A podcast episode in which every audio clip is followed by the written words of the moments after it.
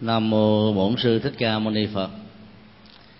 Kính thưa tất cả quý thiền hữu tri thức. Chủ đề của bài pháp thoại hôm nay là đôi bạn chân tình.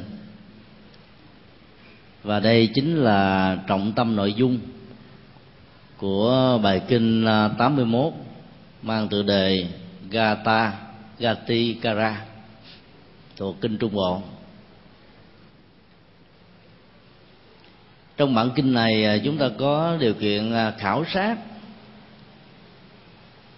tính cách chân tình à, của hai người mà vai trò vị trí xã hội của họ hoàn toàn khác biệt nhau. Trong một bối cảnh văn hóa xã hội đặt nặng về giai cấp, ấy thế mà họ đã vượt qua được tất cả những rào cản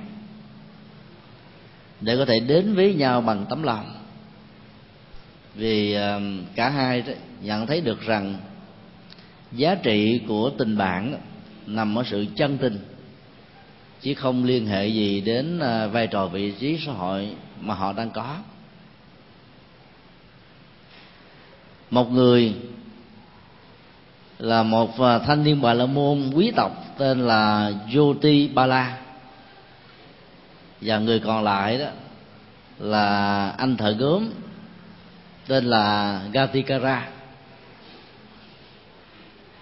Thợ gốm này xuất thân từ à, một giai cấp à, cùng đinh của xã hội.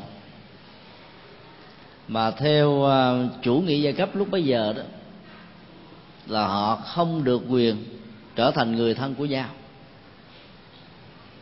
Cái bối cảnh văn hóa xã hội của ấn độ lúc bấy giờ đó, đặt ra những cái định chế xã hội rằng là những người thuộc giai cấp cùng đinh được xem như là mặt hạng của xã hội.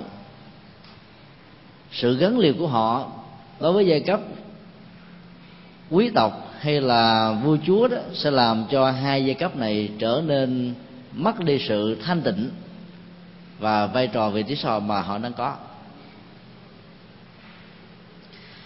Tính cách đạo đức của nhà thanh niên quý tộc Yotibala đó, đã gợi lên cho chúng ta những bài học mà đời sống thực tế đó có thể rất cần đến.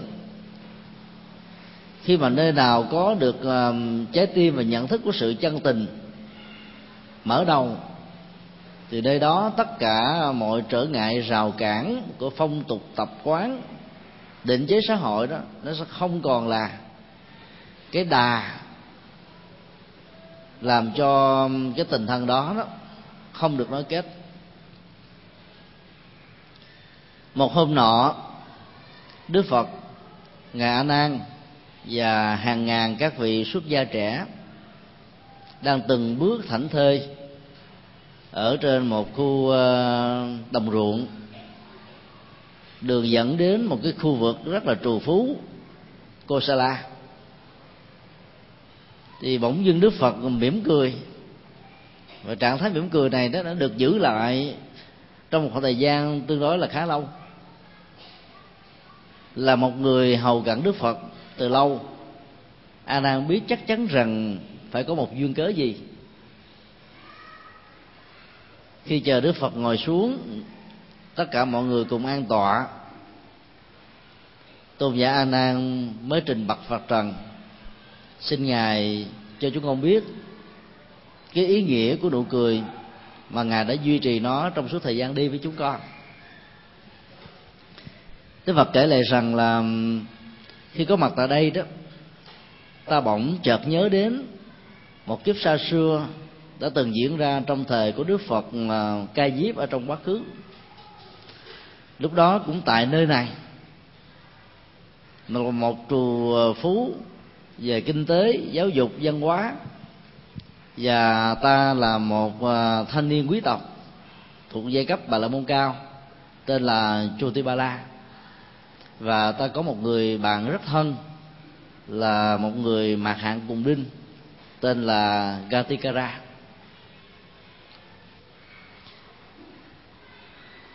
Chàng thanh niên quý tộc này à, vốn là người sống thỏa mãn với à, ý thức hệ tôn giáo và tâm linh của bà la môn.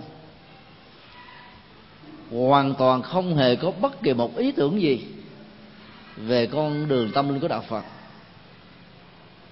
Nhưng thông qua sự giúp đỡ của tình thân chàng bà la môn quý tộc đã trở thành một người à, xuất gia chân chánh. Và đó chính là trọng tâm của câu chuyện đã làm cho đức phật cảm thấy hạnh phúc với những nụ cười mà ngài không thể nào không thể hiện nó. Khi có mặt lại tại đây, các hình ảnh quá khứ bắt đầu hiện về. Góc độ này đó, một mặt cho chúng ta thấy rằng là cái bối cảnh xa xưa trong thời Phật quá khứ đó, có thể là một dữ liệu thật đã từng diễn ra, nhưng cũng có thể là một dữ liệu hư cấu, mang dụng ý giáo dục với một chiều sâu mà giá trị của nó đó được thể hiện rất rõ ở trong cái của cái các cái tình tiết của câu chuyện được diễn ra giữa hai nhân vật này.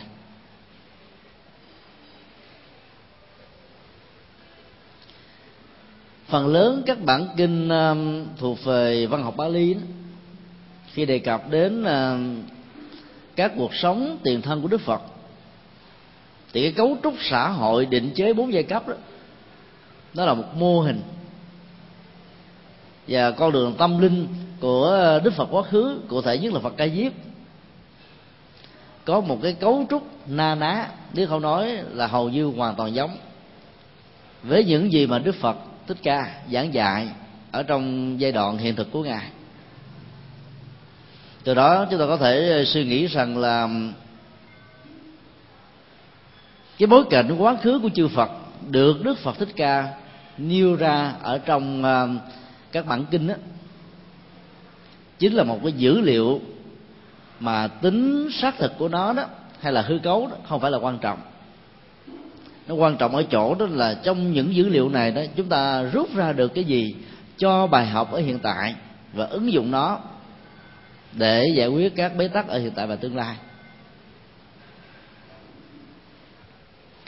Hiếm khi có những cái tình huống mà cái cấu trúc của một đức phật quá khứ và đức phật hiện tại nó, nó giống nhau rập của một trăm phần trăm.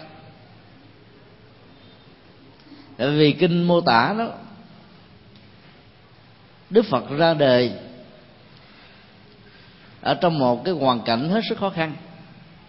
Về phong tục tập quán tánh khí của chúng sanh can cường có quá độ môi trường điều kiện thuận lợi gần như không có. Tuyên thuyết cái giáo pháp tâm linh hoàn toàn mới, đi ngược lại truyền thống vốn có, như là một thách đấu rất lớn lúc bây giờ. Và cái thời gian của một đức phật khác ra đời đó, nó được đông đo tính điếm bằng năm ánh sáng, tức là triệu triệu triệu tỷ năm chứ không phải đơn giản. Trong hai cái giai đoạn, một bên đó thuộc về đức phật quá khứ ca diếp, và một bên là đức phật thích ca lịch sử, khoảng cách thời gian quá khứ này cũng có thể là năm ánh sáng mà lại diễn ra một cái sự kiện về cấu trúc tôn giáo và tâm linh của bà la môn cũng như con đường tâm linh mới của đức phật ca diếp, giống hoàn toàn với cấu trúc và định giá xã hội của đức phật thích ca lịch sử lúc bấy giờ là chuyện rất hy hữu. Do đó chúng ta được quyền à, suy luận rằng là dữ liệu được đức phật nêu ra chính là một bài học để cho tất cả mọi người cùng suy gẫm một góc độ khác đó.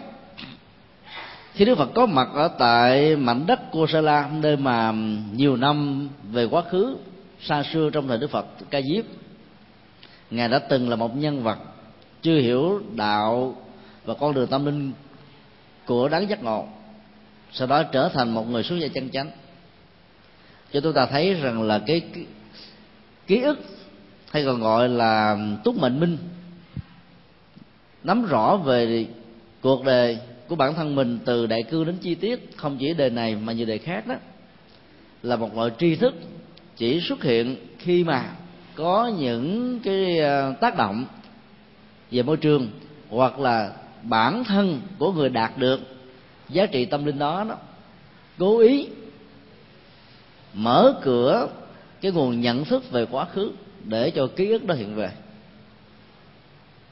chứ không nhất thiết là ai có và đạt được tuệ giác túc mệnh thì lúc nào 24 trên 24 giờ đồng hồ tất cả mọi hình ảnh kiến thức về đời sống quá khứ của mình đều trỗi dậy như là một uh, bộ phim nhiều tập nghìn lẻ một đêm. Bởi vì nếu chỉ đó hiện lên như thế đó nó sẽ ngược lại hoàn toàn với tông chỉ của nhà Phật là hiện tại lạc trú, tức là tìm giá trị an lạc hạnh phúc ở ngay giờ phút hiện tại này. Lúc nào cần sử dụng thì nó sẽ trở thành một cái công cụ như là một bài học cho hiện tại và tương lai.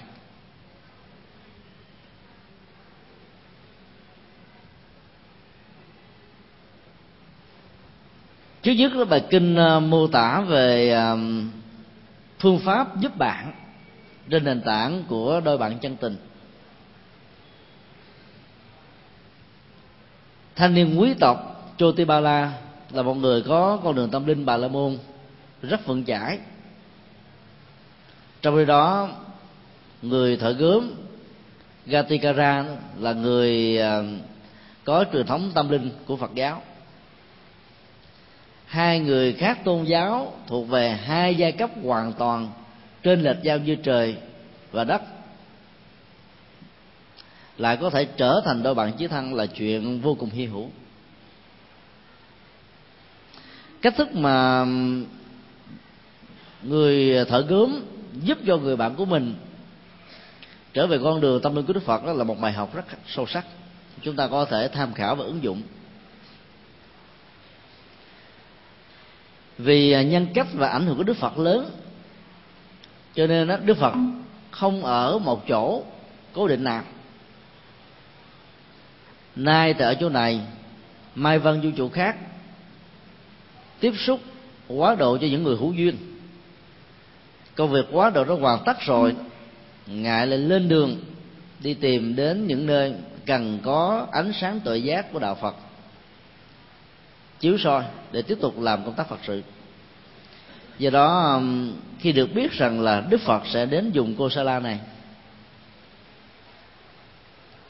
người thợ gốm đó đã dùng à, rất nhiều nghệ thuật thuyết phục người bạn giai cấp cao của mình. Hãy tạo một cơ hội để được diễn kiến và ý kiến như lai thế tôn. Muốn làm điều đó đó, thì người thầy gớm phải nói về cái à, cung cách của đức phật ca diếp. Chói sáng ở trên à, vòm trời tâm linh của đất nước ấn độ thời đó, với nhiều nhân cách vĩ đại tuệ giác vĩ đại tình thương vĩ đại. Phương pháp và con đường tâm linh đó, rất là thiết thực đơn giản mà giá trị của sự hành trì đó nó đạt được ở ngay đời này chứ không phải chờ khi chết sanh về một thế giới nào đó như truyền thống tâm linh của bà la môn giáo đã từng nêu ra.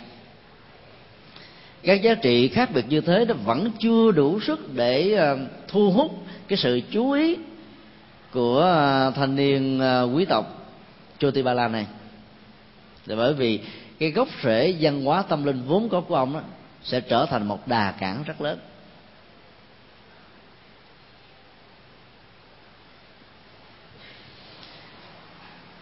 Cách đây à, vài ngàn à, năm và ngay cả nhiều à, năm ánh sáng thời đức phật ca diếp thì những nhà tôn giáo bà la môn đã có một chiến lược đó là gieo vào trong não trạng của các tín đồ bà la môn giáo.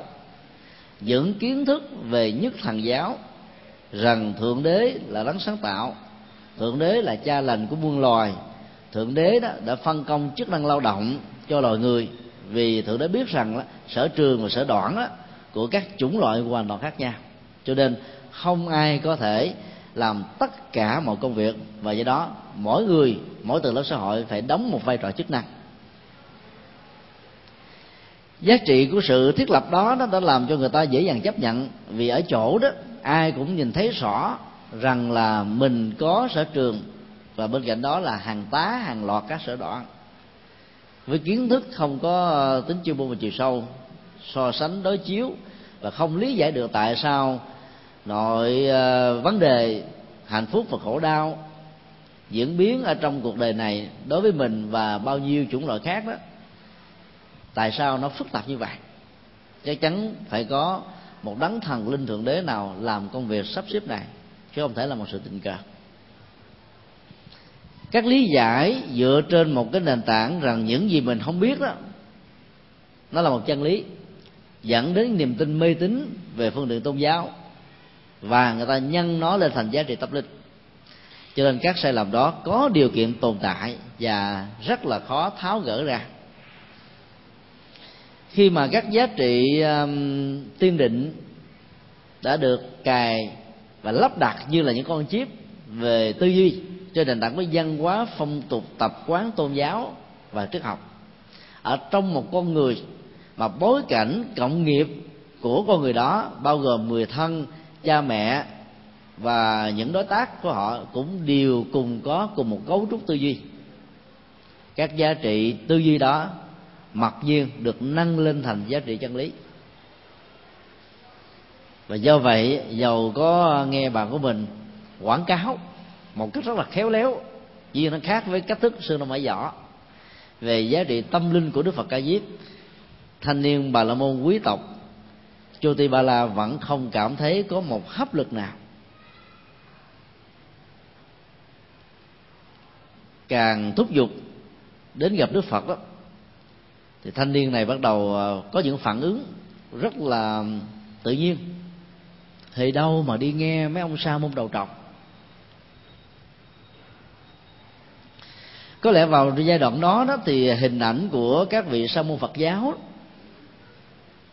đã được người ta biếm nhẹ qua hình thù. Mà truyền thống tâm linh của bà la môn giáo không hề có. Đó là cạo bỏ râu tóc. Người ấn độ 14 tuổi đối với nam tính đã có râu quai nón. Và người ta xem rằng đó như là cái cung cách của một người đã được trưởng thành. Việt nam thì nói, cái răng, cái tóc là vóc con người còn người ấn độ đó, cái tóc và râu đó là vóc dáng của người nam. Dĩ nhiên đức phật đã dựa vào cái cấu trúc dân hóa, cái quan niệm văn hóa, phong tục tập quán của người lúc bấy giờ để cho thấy rằng là nó là thể hiện cho cái nền văn hóa của phàm phu. Và ngược, cũng như là vượt lên trên nền văn hóa này, tức là dân hóa của các vị thánh nhân, mà điểm khởi đầu của nó là hình ảnh của những vị xuất gia cho nên khi chấp nhận con đường tâm linh mới, thì các vị xuất gia theo đức phật đó, phải cạo bỏ sâu tóc, tức là cái vóc của con người, không còn xem nó là một cái trọng tâm nữa. Để từ đó, lúc nào cũng có những cái tâm niệm rằng kể từ ngày mà râu tóc mình được rụng đó, mình đã trở thành một con người đang đi trên con đường tâm linh. Cho nên mọi ứng xử bao gồm lời nói, tâm tư, suy nghĩ, việc làm giao tế, tiếp xúc, phải vượt lên trên các cái tính cách ứng xử của người phàm. Bằng không đó, sự ra đi đó là một tổn thất. Những gì mà nó ngược lại phong tục tập quán thì thường gặp những sự kháng cự. Tất cả các nhà bà la môn giáo, bao gồm à, những người tại gia và những người tu sĩ lấy cái cớ các tu sĩ sa môn bà là phật giáo cà bỏ râu tóc này dùng bằng cái từ là trọc đầu để cho thấy rằng là đây là những con người mà đi ngược với thiên nhiên. Và do đó, đó không đáng để cho người ta tin cậy. Cũng một vấn đề mà nếu ờ, cái tâm cảm và nghiệp cảm của con người khác nhau đó nó dẫn đến hai cách thức tiếp cận và lý giải khác nhau. Người trung hoa đó, sử dụng ờ, khái niệm trọc đầu bằng một cái từ rất hay. Phương đảnh viên bào. Tạm dịch là đầu tròn, áo vuông. Các vị xuất gia được mô tả là những người đầu tròn và áo vuông. Có đầu ai mà tròn bao giờ? Không thể nào có một cái đầu tròn. Và nếu có một người nào đó đầu tròn thì người đó phải là người dị dạng chứ không phải là người bình thường. Là theo y học của đông tây hiện đại đó, thì cái người mà có gương mặt tròn như mặt trăng là người đó bị bệnh, bị giữ nước á cho nên làm gương mặt ngày càng tròn ra.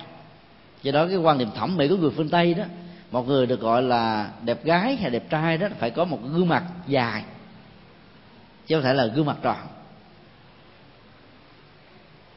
Nhưng trong nền văn hóa thẩm mỹ, về nhân tướng học của người trung hoa đó, cái gì tròn tròn đó, cái đó được xem là xinh và đẹp cho nên ta muốn mô tả khi mà vị xuất gia cạo đầu nó được gọi là đầu tròn và mặc cái chiếc áo của à, người tu sĩ theo ảnh hưởng đến biến văn hóa của phong tục. Y phục của người trung hoa thì được gọi là đang mặc áo vuông. Mặc dầu áo này gọi là áo dài chứ. Áo mà vuông vức làm sao mặc, phải không ạ? Do đó hình ảnh của những vị xuất gia nó trở thành đẹp liền dầu cho các nhà do thủ cụ. Có ý thức hệ đối lập lại với đạo phật vẫn không thể nào có những cái lời phê bình chỉ trích về ngoại hình của các tu sĩ. Chính vì thế mà hình ảnh cũng như là phong tục về ăn mặc của các vị xuất gia đó, khi à, có mặt tại Trung Quốc đó hoàn toàn khác với truyền thống ngày xưa của Đức Phật. Đây là một cái tiến trình tiếp biến văn hóa rất sâu sắc. Và lúc đó đó các vị tổ sư chúng ta rất mạnh dạn nếu không làm như thế đó, thì hình ảnh của các nhà sư mang vóc dáng truyền thống của ấn độ sẽ bị đẩy ra ngoài khỏi cái bối cảnh văn hóa và vành đai văn hóa của người trung hoa. Và do đó, giá trị tâm linh của đạo phật giàu có sâu sắc cái đạo vẫn khó có thể có cơ hội được tiếp nhận cho nên chạy theo ờ, hình thức, dù nó là một cái truyền thống đôi lúc đó, ở trong những nghịch cảnh đó, nó sẽ có thể làm phương ngại đến nội dung. Duy trì cái tính thống nhất về nội dung đó là điều quan trọng. Còn hình thức đó nó chỉ là một biểu đạt nó mang à, tính cách văn hóa ở trong bối cảnh mà nó có mặt. Cho nên khi nó được nhập cảng sang các quốc gia khác đó thì cái cấu trúc văn hóa đó phải được thay đổi. Chúng tôi đã nhiều lần à, phân tích về à, cái cấu trúc nhân thể học được nền à, văn hóa Phật giáo Trung Hoa đó thể hiện khác hoàn toàn với cấu trúc nhân thể học của người Ấn Độ. Đức bồ tát quan thế âm trong nền à, văn học của phật giáo ở tại ấn độ đó là một người nam, có 32 tướng tốt và 80 tướng đẹp phụ như Đức Phật Thích Ca, sang Trung Quốc trở thành đấng mẹ hiền và hình thù vóc dáng của ngài trở thành một người mẹ đẹp tuyệt vời còn hơn là các hoa hậu thế giới ngày hôm nay. Sự tiếp biến văn hóa trong việc mạnh dạng thay đổi cái cấu hình nhân thể của chư Phật và các vị Bồ Tát đó nó làm cho người Trung Hoa có cảm giác rất gần gũi với các Phật và Bồ Tát. Chứ không phải là những con người ngoại lai. Bởi vì khi mình nhìn thấy uh, những nhân vật thể hiện tâm linh là những con người gọi lai đó. Cái sức thuyết phục của chúng ta nó, nó, nó sẽ không nặng nhất là đất nước Trung Hoa là đất nước của dân tộc tính cái gì mà gắn liền với dân tộc tính cái đó mới tồn tại thì phát triển. Do đó toàn bộ cách thức thờ phượng phương pháp hành trì và ngoại hình y phục cũng như văn hóa của Phật giáo tại Trung Hoa nó có một cái ờ, sở hiện khác nhau căn bản so với nơi mà nó có mặt đó là đất nước Ấn Độ. Chúng ta có thể học được từ ờ, Phật giáo Trung Hoa bài học này để khi mà đạo Phật có mặt tại Việt Nam mặc dầu nó ờ, được phát nguyên từ hai nguồn theo ờ, các nhà sử gia về Phật giáo như tự tọa giáo sư Lê Mạnh Thác đó, thì đạo Phật có mặt tại Việt Nam đó, từ con đường của Ấn Độ trực tiếp. Và chúng ta đã có tác động tích cực trong giai đoạn đầu truyền giáo sang Trung Quốc. Về sau này đó cái con đường đó nó không được phát huy. Cho nên trong quá trình phát triển Phật giáo Việt Nam đó thì chúng ta lại tiếp nhận lại từ Trung Hoa. Và bây giờ đó gần như là phương pháp hành trì phương pháp phật học và các cái thức thức thể hiện um, trong nền văn hóa nhập cảng nguyên si hay tối thiểu là 80% các dữ liệu của nền Phật học và văn hóa Phật giáo Trung Hoa tại Việt Nam. Về do đó đó nó khó có thể hòa đồng với văn hóa của dân tộc Việt Nam mặc dầu dân tộc này đã chịu ảnh hưởng vài mươi phần trăm từ dữ liệu văn hóa của người Trung Quốc mỗi khi uh, tiếp xúc với các nhà nghệ thuật của Phật giáo đó chúng tôi luôn luôn đề nghị là các vị đó hãy thể hiện Đức Phật thích ca đó bằng gương mặt và cấu trúc nhân thể học và thẩm mỹ học của người Việt Nam. Và cũng nên mạnh dạng thể hiện hình thù của Bồ Tát Quan Thế Âm đó, mặc chiếc áo dài truyền thống người Việt Nam. Và các trang sức phẩm ở trên tóc của ngài đó nên là khăn đóng của nền văn hóa Việt Nam. Nếu dịu dàng hơn đó vì dễ được chấp nhận hơn đó đó là chiếc nón lá làm thế nào? Vai mượn các dữ liệu của dân tộc Việt Nam thể hiện hình tướng và cấu trúc nhân thể của người Việt Nam mà vẫn tạo ra được 32 tướng tốt và 80 vẻ đẹp được mô tả trong kinh điển. Đó là một thách đố và là một bài toán rất khó. Nhưng nếu chúng ta có tâm, chúng ta có thể tạo ra một sự hài hòa. Đó chính là cái tiến trình tiếp biến văn hóa mà chúng ta cần phải làm và phần lớn các ngôi chùa Việt Nam đó chúng ta không có cảm giác rằng là đây là ngôi chùa do người Việt dựng lên vì bản chùa, câu đối chùa, hoa lam, bao lam chùa, cách tôn trí thờ phượng đó là mang dấp dáng của người Trung Hoa.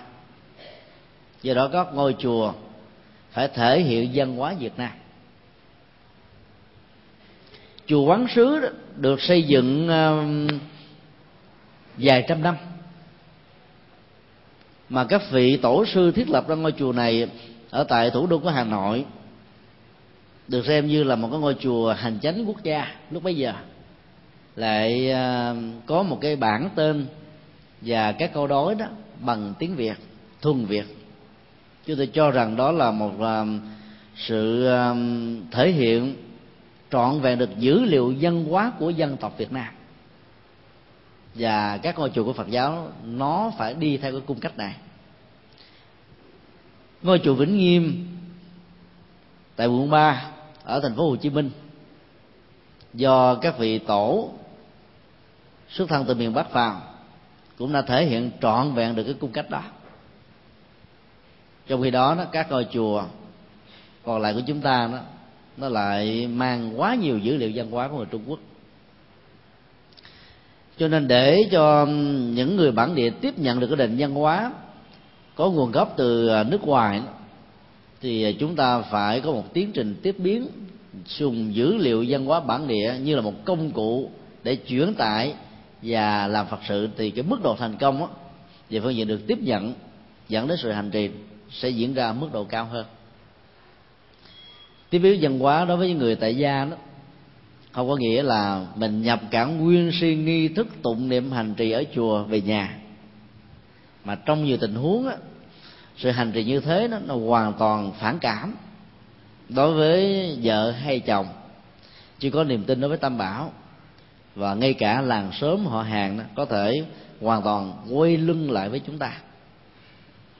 Do đó đó cái thời cung cô phia ở chùa và lúc 4 giờ sáng nó thích hợp cho người xuất gia. Vì người xuất gia đó là phải ăn ít, ngủ ít, trang sức ít để dành thời gian công sức cho con đường tâm linh.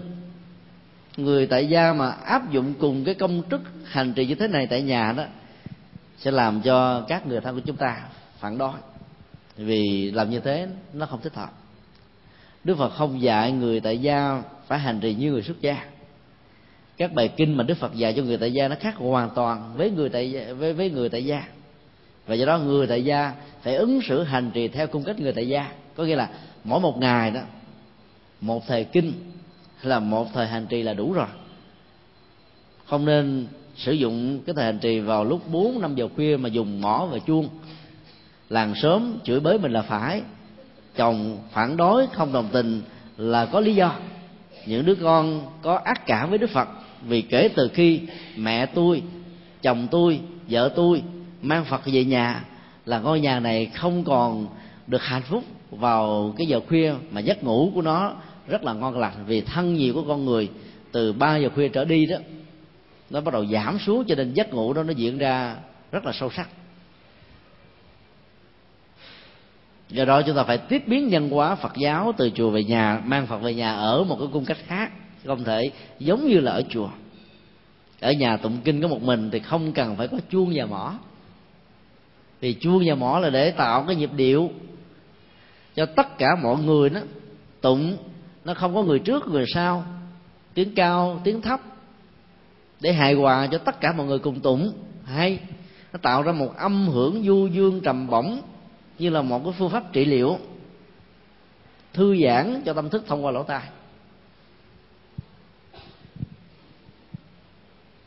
Do đó chúng ta thấy là cái gốc rễ văn hóa mà cụ thể đó là cái cá tánh, cái phong tục tập quán và cái cái cung cách riêng của từng con người dựa trên nền tảng văn hóa, tôn giáo, triết học sẽ trở thành rào cản không cho phép chúng ta tiếp nhận những cái mới thanh niên quý tộc Choti Bala là người bị rơi vào tình trạng này.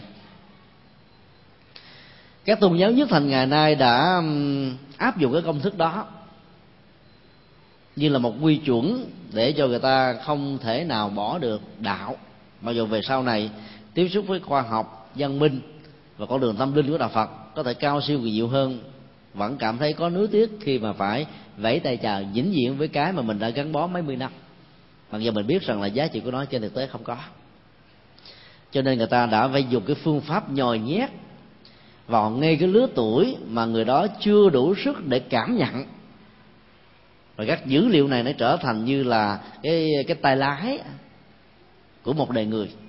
Và tay lái nó sẽ dìu dắt chúng ta đi trên những định chế mà bản chất đúng và sai của nó không được xác định rõ ngay từ đầu. Các tôn giáo khác ờ, rất thành công về phương diện này, cho nên số lượng tín đồ của họ đó ngày càng gia tăng. Trong khi đó đạo phật là chủ trương ờ, cái tinh thần ờ, đến để mà thấy bằng ờ, nhận thức bằng tư duy bằng thực tập. Lấy chủ nghĩa kinh nghiệm bản thân á, làm thước đo chứ không có áp đặt.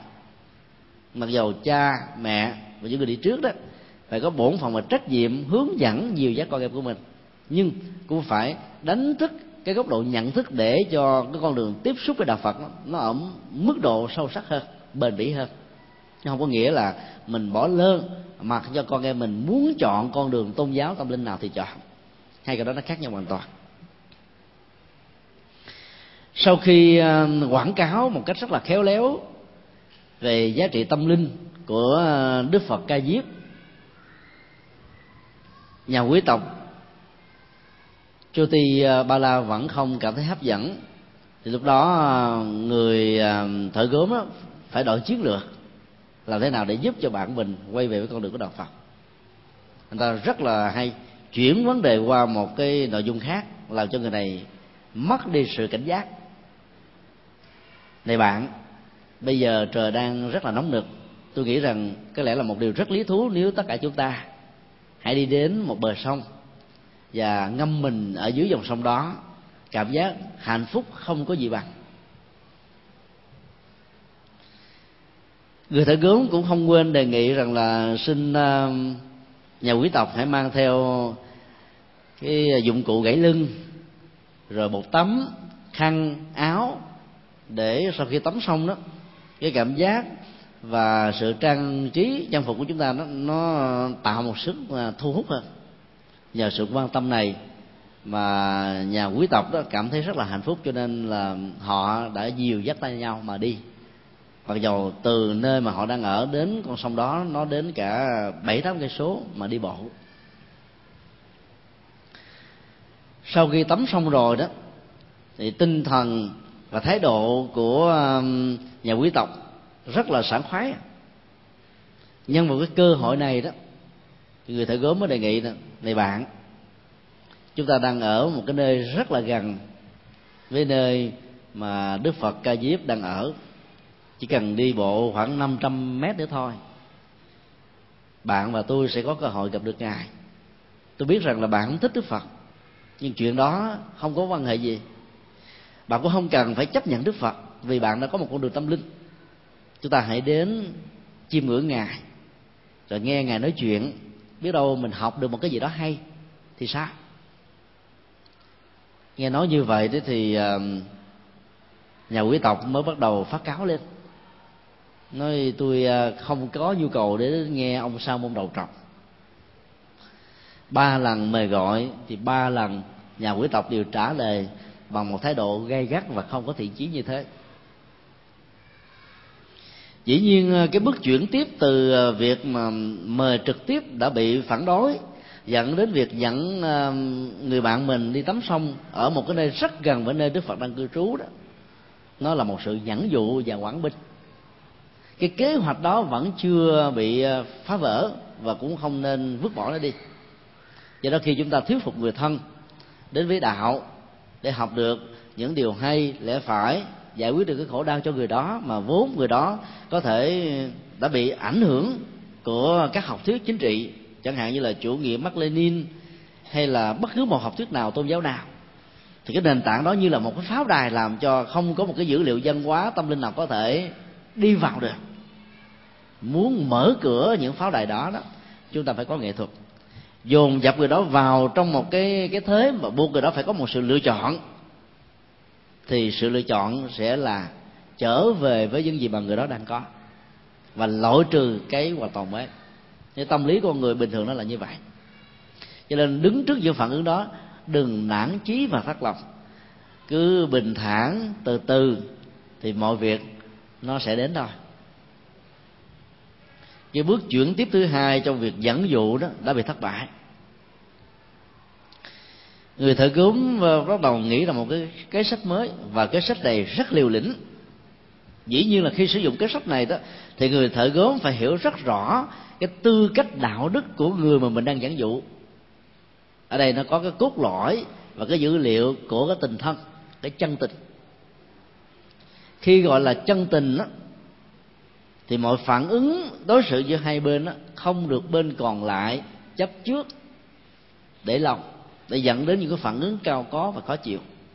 Nếu không có đạt được cái giá trị như thế thì áp dụng cái tính cách chân tình ở đây có thể bị sai lầm.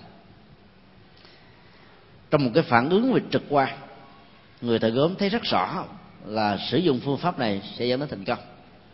Cho nên khi bị từ chối lần thứ ba với một thái độ gay gắt, thì người thợ gốm đã một tay đó, thì nắm ngay cái bàn tay của người bạn, tay còn lại là nắm tóc người đó kéo về đi. Và nói rằng là chúng ta đã ở bên cạnh một nhân cách rất vĩ đại. Hãy đến đó, nếu không học được cái gì, chúng ta cũng không mắc mắc bất cứ một cái gì. Cứ hãy xem đến đó như là một sự thay đổi không gian. Đi du lịch đi.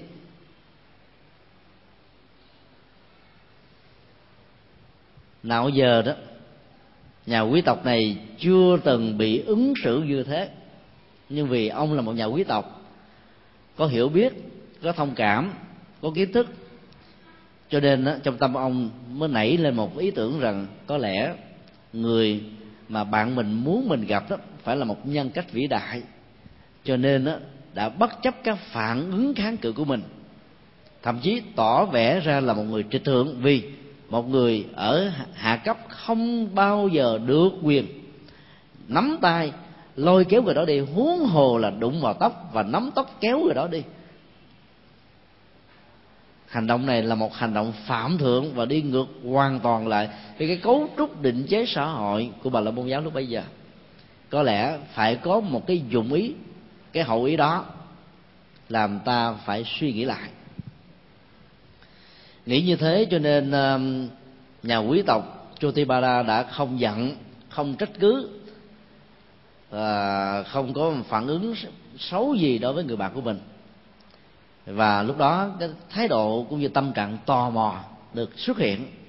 Cho nên anh ta đại phải bắt đất dĩ đi theo, để xem coi nhân cách của người mà mình sẽ gặp như thế nào. Tại sao lại có một cái sức thu hút quá lớn để cho anh này, anh phải sắp xếp ở cái bước đầu, không thành công thì bước qua thứ thứ hai thứ hai không được, phải có phản ứng gay gắt với mình như thế. Khi chúng ta tạo ra những cái chiêu thức mang tới cách dẫn dụ đó, thì chúng ta phải à, có những ám chỉ và buộc cái người được dẫn dụ phải hiểu được cái ngôn ngữ ám chỉ này. Chứ bằng không đó, cái việc làm của chúng ta sẽ nên phản tác dụng. Rồi lúc đó, giao ra thành quán nhiệt tình quá đó, mang họa vào thân, làm cho cái người được mình dẫn dụ nó trở nên quán trách mình, khó chịu với mình. Và thậm chí là cắt đứt cái quan hệ với mình. Cái nghệ thuật dẫn dụ nó phải nằm ở chỗ là mình phải nắm rất rõ về cái cá tánh, diễn tiến tâm lý và những biểu hiện bằng ngôn ngữ sắc mặt và ngôn ngữ của cái miệng. Với cái ngữ điệu được biểu hiện lúc bấy giờ như thế nào? Chúng ta mới có thể đông đo tính tiến được rằng là thái độ tâm lý của người đó thuận hay là nghịch? Theo chúng ta, thuận là thuận như thế nào, nghịch nghịch ra làm sao? Và nếu đi thêm một biết nữa, thì cái kết quả của cái chiều nghịch đó nó có thể được đảo ngược lại như một cái dáng cờ hoàn toàn bị đảo lộn hay không? Nếu câu trả lời là có đó, thì chúng ta nên mạnh dạn áp dụng. Và đây là một cái bài toán về tâm lý, ứng xử giao tế làm thế nào để đạt được cái kết quả. Để lúc đó có thể mất nhân tâm ở một cái bước đi, nhưng chúng ta sẽ được đắc nhân tâm ở những cái bước còn lại, thì chúng ta cũng buộc phải sử dụng phong cách giao tế và giảng dụ như vậy.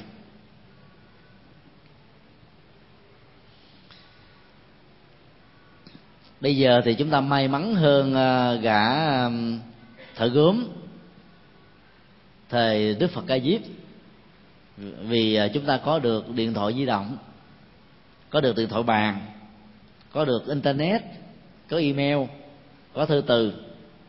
Và do đó khi mà sắp xếp những ờ, việc dẫn dụ như vậy đó, chúng ta có thể gọi điện thoại để báo trước cho vị thầy hay là một nhân cách, tâm linh nào đó mà mình tin chắc rằng là người thân mình tiếp xúc đó có thể mở tâm khai trí.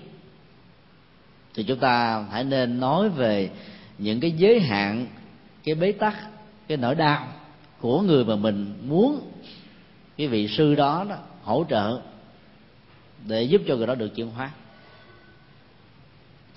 Khi bất cứ một người nào đến à, nói về những cái bế tắc ở trong gia đình mà cần đến sự tư vấn của chúng tôi thì chúng tôi cũng đều yêu cầu người đó hãy mạnh dạn nói ra nội dung của sự bế tắc này là cái gì.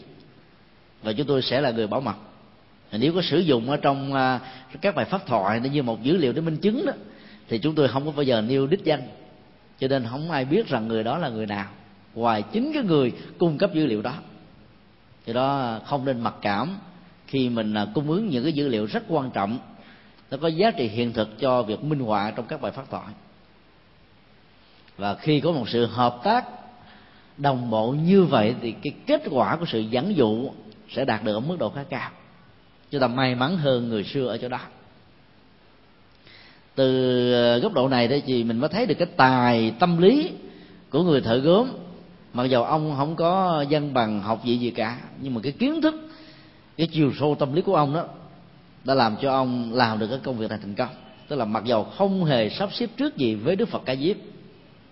Ấy thế mà cái buổi pháp thoại ngày hôm đó đó, nó diễn ra làm cho nhà quý tộc Chotipala có cảm giác rằng là buổi thuyết pháp ngày hôm nay Đức Phật dành riêng cho mình những vấn đề thắc mắc về à, bản chất của thế giới, về vũ trụ, về ai là đấng sáng tạo, về à, đời sống đạo đức, về giá trị của con người đó đã được đức phật mổ xẻ đúng ngay tâm trạng mà của ông. Gặp nhiều bế tắc mà không hề được thỏa mãn trong bất cứ một cuộc tiếp xúc với các nhà tâm linh tôn giáo nào. Chúng ta biết là đức phật có được tha tâm thông. Cho nên nhân vật nào mà đức phật muốn quá độ đó thì cái chủ đạo của bài pháp thoại sẽ hướng về người đó. Và dĩ nhiên là khi mà phân tích đó, thì những người khác vẫn có thể được hưởng ké. Và giá trị của, của sự hưởng ké đó nó không có thua kém gì ở ngay cái người đương cơ pháp hội. Các vị à, pháp sư ngày nay đó thì à, không có được cái năng lực tha tâm thông. Nhưng mà mình có được những kỹ năng của tâm lý tâm lý hiện đại. Cho nên mình vẫn có thể đạt được một phần nào đó của ta tâm thông. Cho nên phối hợp nhịp nhàng với người thân cung cấp dữ liệu, như cách thức là trao cho vị pháp sư đó một cái à, phương diện của tha tâm thông về các bế tắc của gia đình mình. Thì việc triển khai trong cuộc tiếp xúc hoặc là ở chùa hoặc là ở nhà của người đó sẽ có kết quả ở mức độ cao hơn. Sau bài pháp thoại đó, điều rất là ngạc nhiên đã diễn ra mà đôi lúc chúng ta không có lường trước được nhà quý tộc Choti Ba La muốn trở thành người xuất gia. Trong khi đó ờ, người thợ gốm đó chỉ muốn giữ lệ tư cách của một người tại gia mà thôi. Từ góc độ này đó thì chúng ta mới thấy rằng là giữa nghiệp duyên và cái con đường đó, nó có một mối liên hệ rất mật thiết với nhau. Người đến đạo trước chưa chắc là người đi về trước và do đó đó, ai đến đạo muộn, đừng nên có mặc cảm rằng là mấy chục năm qua tôi lầm đường lạc lối, than thân trách phận, dằn vặt tâm can. Và cứ nói rằng là giá mà tôi biết được đạo phật sớm hơn, thì có lẽ là ngày nay tôi không có khổ như vậy. Những lời quyền rủa bản thân mình như thế thì chẳng có lợi ích gì. Vấn đề ở chỗ đó là chúng ta tiếp xúc với đạo phật như thế nào? Và sử dụng dữ liệu tâm linh của đạo phật để giải quyết các bế tắc của chúng ta như thế nào mới là quan trọng. Tính thời gian đến sớm hay muộn, nhiều hay ít nó chỉ mang tính cách hỗ trợ chứ không phải là tất cả. Và trong câu chuyện của đôi bạn chân tình này, chúng ta thấy là người giác ngộ đầu tiên không phải là người dẫn dắt mà chính là người được dẫn dắt.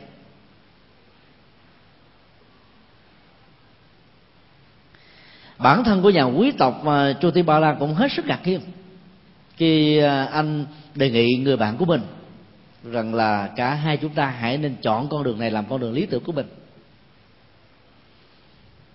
Thợ gốm à, mới đưa lý do. Này bạn tôi rất là quý trọng vì quý trọng con đường tâm linh của đấng giác ngộ cho nên tôi đã bằng mọi cách dẫn bạn đến đây. Mặc dù bạn có thể hiểu lầm buồn phiền trách móc và không thoải mái đối với tôi nhưng bạn cũng nên thông cảm rằng là tôi còn có cha mẹ già, mất sức lao động mà cả hai đó đang sống ở trong tình trạng bị mù lòa tự mình không tự bước đi mà đi được. Phải có một người dìu dắt và nâng đỡ. Nếu tôi trở thành người xuất gia, thì ai sẽ làm công việc này thay thế cho tôi? Gia đình tôi tôi chính là đứa con trai duy nhất và giàu có mến và thích lý tưởng tâm linh này tôi không còn có một sự lựa chọn nào khác ngoài việc chấp nhận phụng dưỡng cha mẹ. Cho đến lúc ông bà qua đời thì tôi mới có thể có một quyết định và sự lựa chọn khác. Trong tình huống của um, người thợ gốm thì chúng ta thấy là cái dữ liệu được cung cấp đó, nó rất là xác đáng. Bởi vì cha mẹ bị mù lòa mất sức lao động mà thuộc về một giai cấp rất là cùng đinh trong xã hội. Cả gia đình này sống được là nhờ vào cái nghề làm đồ gốm. Mà cái nghề đó lúc bây giờ đó chẳng có bao nhiêu đồng lương. Đủ cơm nước qua ngày mà thôi. Cho nên giàu có muốn, con đường lý tưởng đó mình vẫn không có đi được. Sau rồi ngày nay đó thì nó lại có nhiều ngành nghề hơn. Và chúng ta đã giải phóng được một phần nào. Và trên căn bản đã xóa bỏ được cái chủ nghĩa à, phân biệt trên nền tảng của vị thế xã hội. Các giai cấp đều bình đẳng ngang bằng trước pháp luật, trước đạo đức, trước tâm linh, trước hành trì, trước chứng đắc. Cho nên đó là chúng ta nó không còn những cái rào cản như ngày xưa, mà đó bạn chân tình này vấp phải. Đó là cái thuận lợi. Nhưng cái khó khăn đó, nó nằm ở chỗ là có nhiều người cứ nghĩ rằng là mình chính là trụ cột kinh tế của gia đình và việc chọn con đường tâm linh như là người xuất gia đó, thì ai sẽ gánh vác công việc này? Mặc dầu, trên thực tế đó, trong gia đình chúng ta vẫn còn có anh chị em khác làm công việc đó. Và có nhiều tình huống đó giật đầu người này tạo ra kinh tế nhưng mà cũng chưa từng cha mẹ của người đó sống bằng tiền lương và sự hiếu thuận do người này chu cấp và mang về. Thì việc ra đi như thế không phải là một sự trở ngại do đó tùy tình huống mà chúng ta thỏa mãn cái nguyện vọng chánh đáng nâng nó lên thành như là một lý tưởng sự quyết định đó, đó nó mở ra con đường cho tương lai và nó ảnh hưởng tốt hay là tiêu cực cho người thân và những người còn lại đó là điều mà chúng ta phải cân nhắc rất là thận trọng. Nếu câu trả lời rằng là việc ra đi của mình không hề gây ảnh hưởng gì đến hạnh phúc về phương diện kinh tế của à, cha mẹ, mất sức lao động và không thể nào tạo ra được chén cơm manh áo. Thì lý tưởng mà chúng ta chọn nên mạnh dạng được nâng nó lên trở thành như là một hiện thực. Có nhiều người bị quấn quýt tình cảm của cha mẹ, cho nên à, đã phải hy sinh lý tưởng của mình.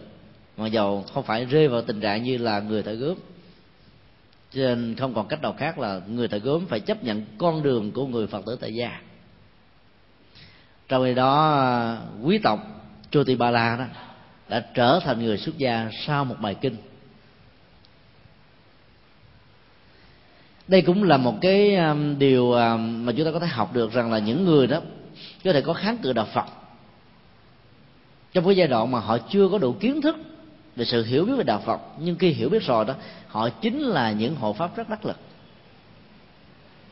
Do đó chúng ta phải có một niềm tin rằng học thuyết nhất diễn đề có thể thành Phật được nêu ra trong kinh Diệu Pháp Liên Hoa đó là một phương thức và nghệ thuật giáo dục buộc những người làm công việc giáo dục bao gồm các nhà giáo các phụ huynh các nhà tâm linh đó, cần phải kiên trì và hy vọng rằng cái cơ hội chuyển hóa, mở tâm khai trí cho cái người mà hoàn toàn không có khuynh hướng mà mình đang muốn trao tặng cho họ đó. Để cho họ có cơ hội sống với lý tưởng này ở trong tương lai.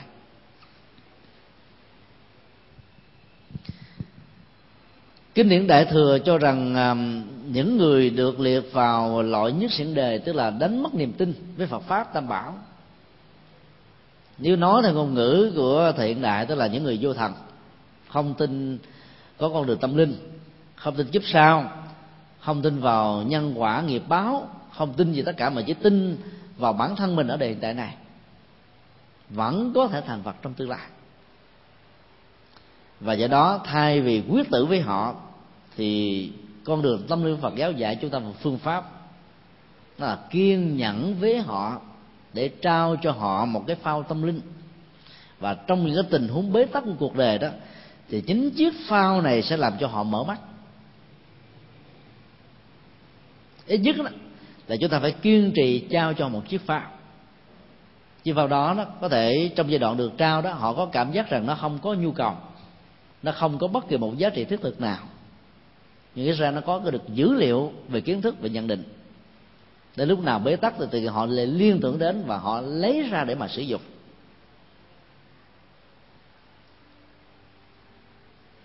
Hiện tượng về các nhà ngoại cảm ở trong ờ, đất nước Việt Nam trong vòng 20 năm trở lại đây đó cái này được hiểu như là một chiếc phao tâm linh của đạo Phật để giúp cho những nhà cầm cân nảy mực của đất nước Việt Nam trong thời càng hiện đại. Không tin vào Phật pháp bắt đầu có một cái khuynh hướng thay đổi và những gì mà được tin ở trong nền tảng của triết học Mark Lenin rằng là không có đề sau đó đó là bị một sự tách đố rất lớn. Các nhà tâm linh Phật giáo nếu nói về điều đó trong những uh, cuộc uh, đối thoại trực tiếp với những nhà Marxist đó, thì có thể dẫn đến mỗi bên đó là bảo thủ cái quan điểm của mình và do đó cái cuộc đối thoại nó sẽ, sẽ chẳng dẫn đi tới đâu. Thì ngược lại các nhà tâm linh bằng cái năng lực thấu thính và thấu thị giao tiếp với thế giới của cõi âm. Và chính cái xác chết của những người thân, của những người theo chủ nghĩa Marxist vốn đã bị mất tích vài mươi năm, mặc dầu họ có quan chức về thế, xã hội mà vẫn không tìm ra được, mà bây giờ lại đưa các nhà ngoại cảm tìm ra. Điều đó làm cho họ phải từ bỏ cái quan điểm rằng không có đề sao là một sự sai lầm. Do đó khi tiếp xúc với những con người như thế đó chúng ta phải có kiên trì và phải tra một dữ liệu tâm linh cho người đó. Tư duy giống như người thợ gốm đã tìm bằng mọi cách cài vào trong nhận thức của người à, quý tộc Choti Ba La này rằng là Đức Phật A Diếp là một nhân cách tâm linh vĩ đại. Học thuyết của ngài sáu bộ giai cấp học thuyết của ngài yêu chuộng hòa bình học thuyết của ngài là mang lại tình thương học thuyết của ngài là tháo gỡ các bế tắc.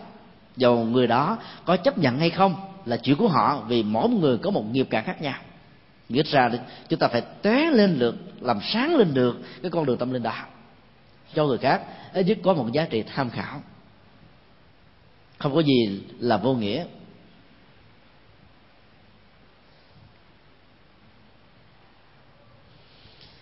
Nghiệp duyên đó, nó được thể hiện bằng hai cách. Là nghiệp riêng và nghiệp chung. Nghiệp chung đó bao gồm phong tục tập quán văn hóa, ảnh hưởng tương tác một cách trực tiếp từ tôn giáo và triết học, nơi mà mình được sinh ra, lớn lên và sử dụng nó như là những dữ liệu của một phần đời sống. Cho nên cách thức tâm tư, suy nghĩ giải quyết vấn đề của những người có cùng một cộng nghiệp na ná giống như nhau.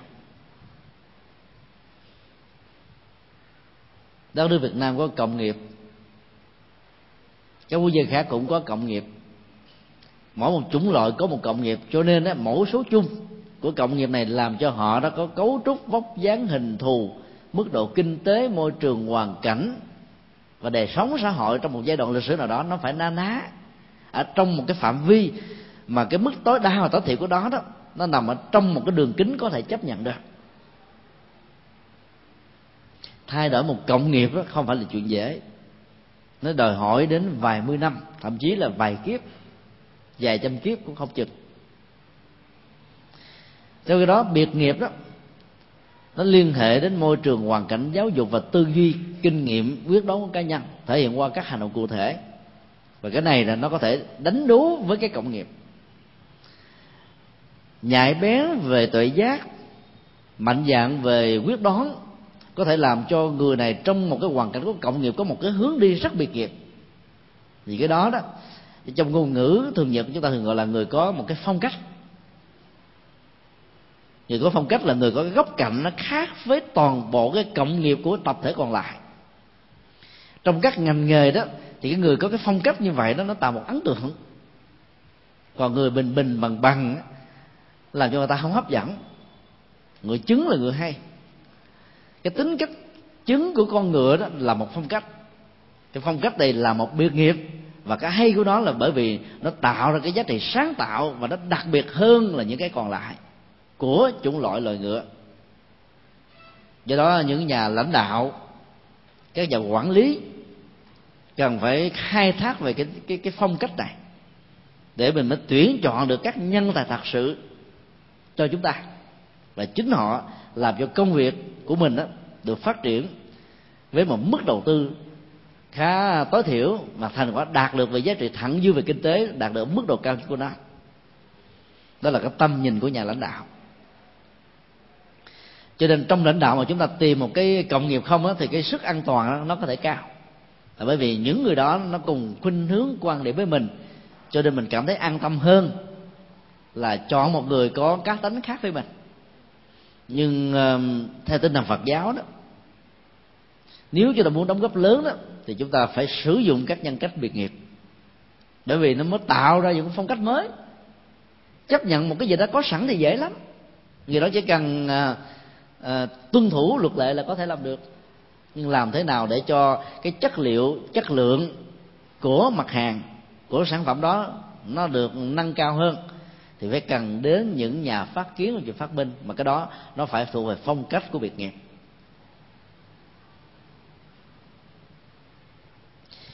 khi chúng ta biết rất rõ là cái nghiệp duyên nó nó được cấu trúc bởi cộng nghiệp và biệt nghiệp này, làm cho một số người để mặc dầu có được cái năng lực riêng mà không vượt qua đưa cái cộng nghiệp vì tình cảm, vì sợ ngại ngùng, vì sợ mất lòng vì thế này vì thế kia vì chiều cha mẹ mình vì muốn tuân thủ theo phong tục tập quán ngày xưa của ông bà tổ tiên để lại cho nên cái năng lực của việc kịp đó mặc dù có nhưng một tiềm năng như không phát huy được.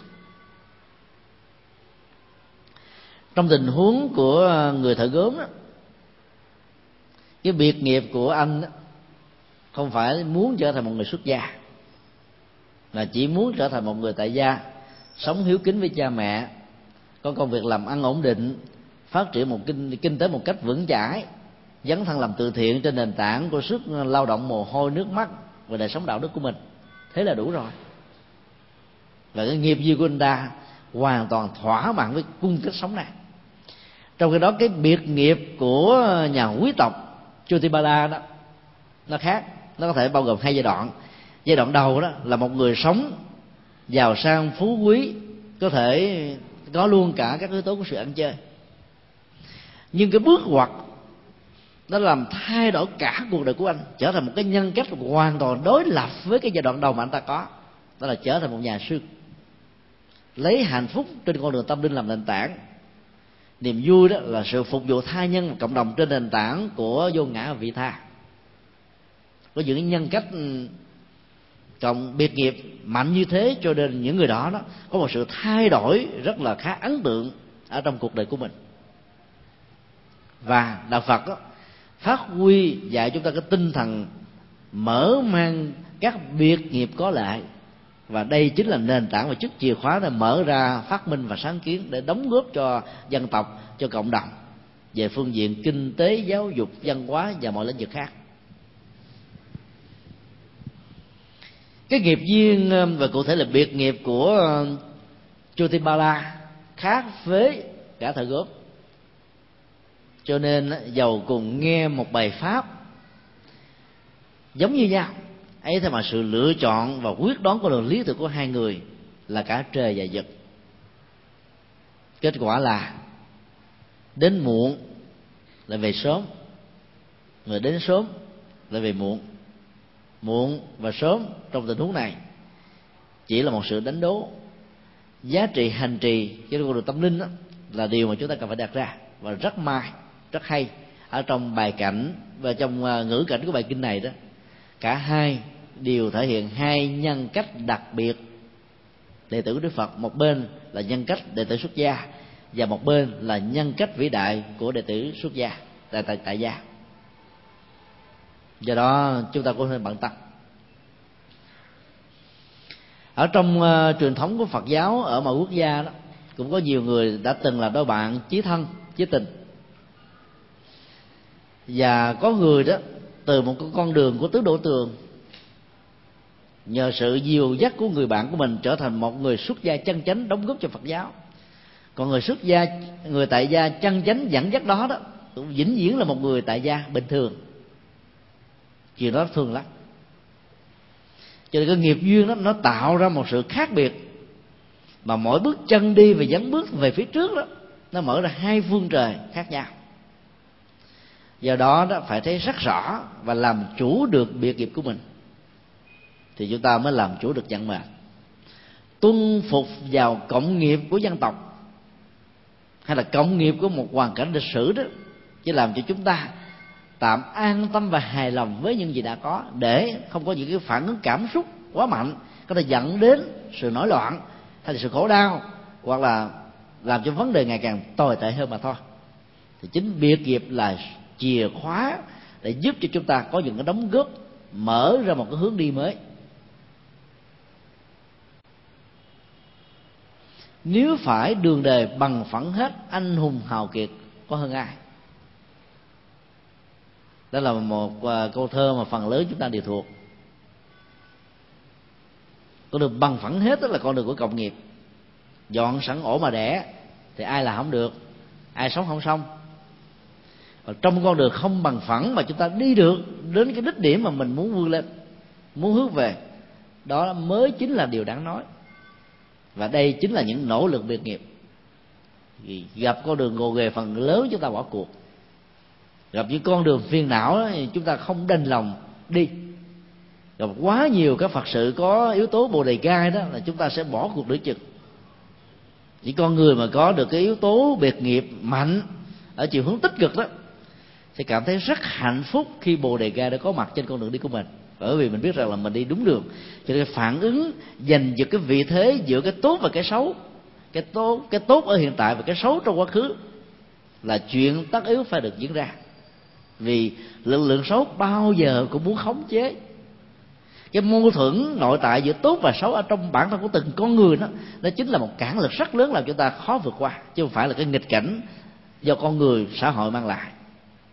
Cái đạo Phật dạy là phải tự là người chiến thắng chính mình, chứ phải chiến thắng ngàn quân địch và chiến trường. Là muốn nói đến yếu tố này.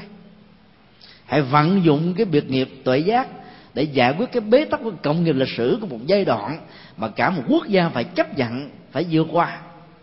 Thế nhưng nó có một cái giai đoạn giàu cho chúng ta có muốn chúng ta cũng không thể nào làm khác hơn.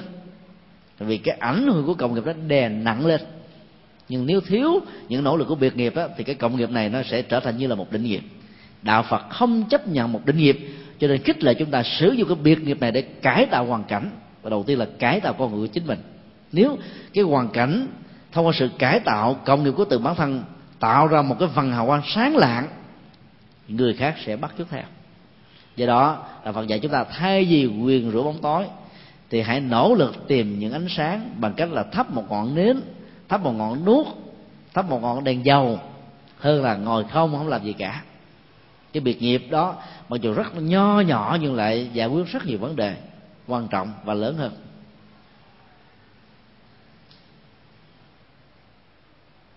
Cho nên à, chúng ta cũng à, thông cảm với à, Gatikara vì con đường biệt nghiệp của ông đó là trở thành một người đệ tử tại gia chân chánh, chứ không phải là trở thành một người xuất gia.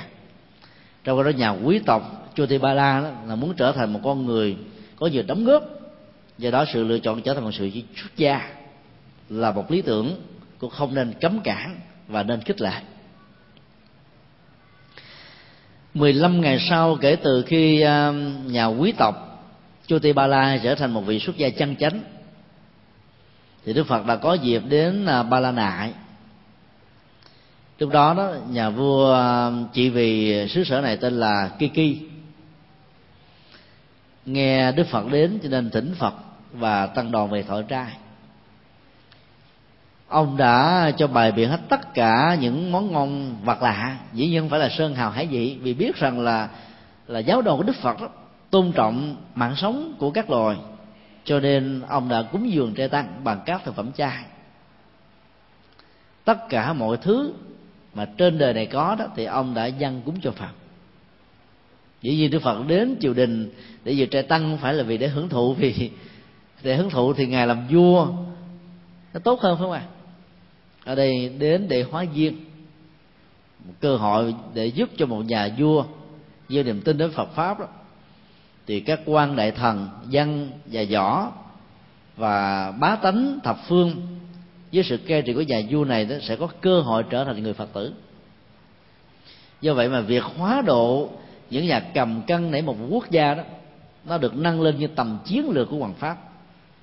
Độ được những con người như vậy đó thì mặc nhiên cái chính sách của dân tộc đó sẽ đi về Phật pháp. Mà đi về Phật pháp là phát huy tâm linh và đạo đức để có lệ cho cả một quốc gia. Cho nên Đức Phật đã dành cơ hội để cho nhà vua làm được việc đó. Sau khi à, tăng đoàn của Đức Phật thọ dụng trai phạn xong rồi đó, thì nhà vua mới nói rằng là mặc dầu con đến với à, ngài đó, khá muộn nhưng con biết rất rõ rằng trong con đường tâm linh của ngài, ba tháng an cư đó là ba tháng rất quan trọng.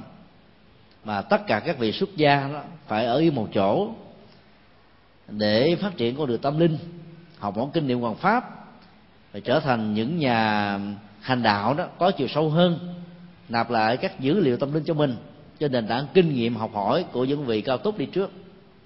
Do đó sẽ là một phước duyên rất lớn cho xứ sở ba la nại của chúng con và hoàng gia của chúng con, xin ngài hãy nhận lời cúng dường ba tháng an cư này cho hoàng gia chúng con.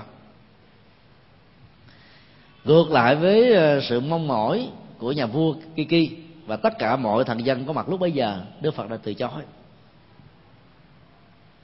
Nhà vua giận lắm, mà giàu kính Đức Phật, nhưng vẫn nói rằng là bạch Như Lai, Thế Tôn không có ai quý trọng hơn là đức vua ở trong một quốc gia đối với người phàm và kẻ tục. Chúng con đã nhìn thấy được sự quý trọng của ngài hơn cả bản thân con. Cho nên chúng con muốn có được cơ hội cúng dường ngài suốt ba tháng. Ấy thế mà ngài đã làm con hoàn toàn thất vọng. Đánh mất cơ hội để gieo trồng phước báo như thế, xin ngài hãy cho một lý do tại sao như vậy. Cái hoài nghi của nhà vua rằng à, có lẽ là ông không à, hoặc là chưa thể hiện một cách trọn vẹn tấm lòng chí thành chí kính cho nên đã bị đức phật buồn giận cho nên ngài không nhận lời. Cái cách thường á khi chúng ta được một người có vai trò vị thế trong xã hội mà tiếp đãi mình mình mừng lắm không ạ chụp hình được những những người như thế để chúng ta treo chỗ này treo chỗ nọ như là một nỗi niềm hãnh diện và tự hào. Đằng này đức phật được thỉnh mời ba tháng trước mặt bá quan dân võ mà ngài vẫn từ chối. Là một chuyện mà chúng ta phải suy nghĩ đó. Giá trị của thế quyền và giá trị của tâm linh hai cái khác nhau. Giá trị của thế quyền có giá trị với toàn những người phạm và kẻ tục. Giá trị tâm linh đó thì giàu cho là đức vua hay là chuyển lưu thánh vương. Một vị vua có tầm ảnh hưởng toàn thế giới. Nói theo ngôn ngữ ngày hôm nay vẫn phải học hỏi. Tổng thống bush khi đến à, tham dự cuộc họp à, thượng đỉnh về kinh tế, apec, vừa qua, thì ngày chủ nhật, sau những ngày làm việc à, mỏi mệt thì ông đã đến nhà thờ lớn nhất ở hà nội để làm lễ. Các nhà báo việt nam hết sức ngạc nhiên. Phỏng vấn ông là một người cầm cân để một một quốc gia có một tầm ảnh hưởng lớn nhất về thế giới và lại có đủ thời gian để làm việc này à? Ông trả lời rằng là tôi rất quý trọng con đường tín ngưỡng và tâm linh của tôi. Và tôi cũng rất mong là đất nước của các bạn và tất cả các bạn đó cũng nên có con đường tâm linh của mình.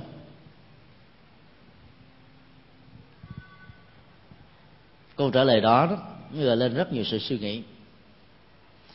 Thì xưa tại ấn độ vào cái thời mà của đức phật ca diếp cách đây hàng vạn và vạn năm ánh sáng, các vị vua cũng đã quý trọng con đường tâm linh.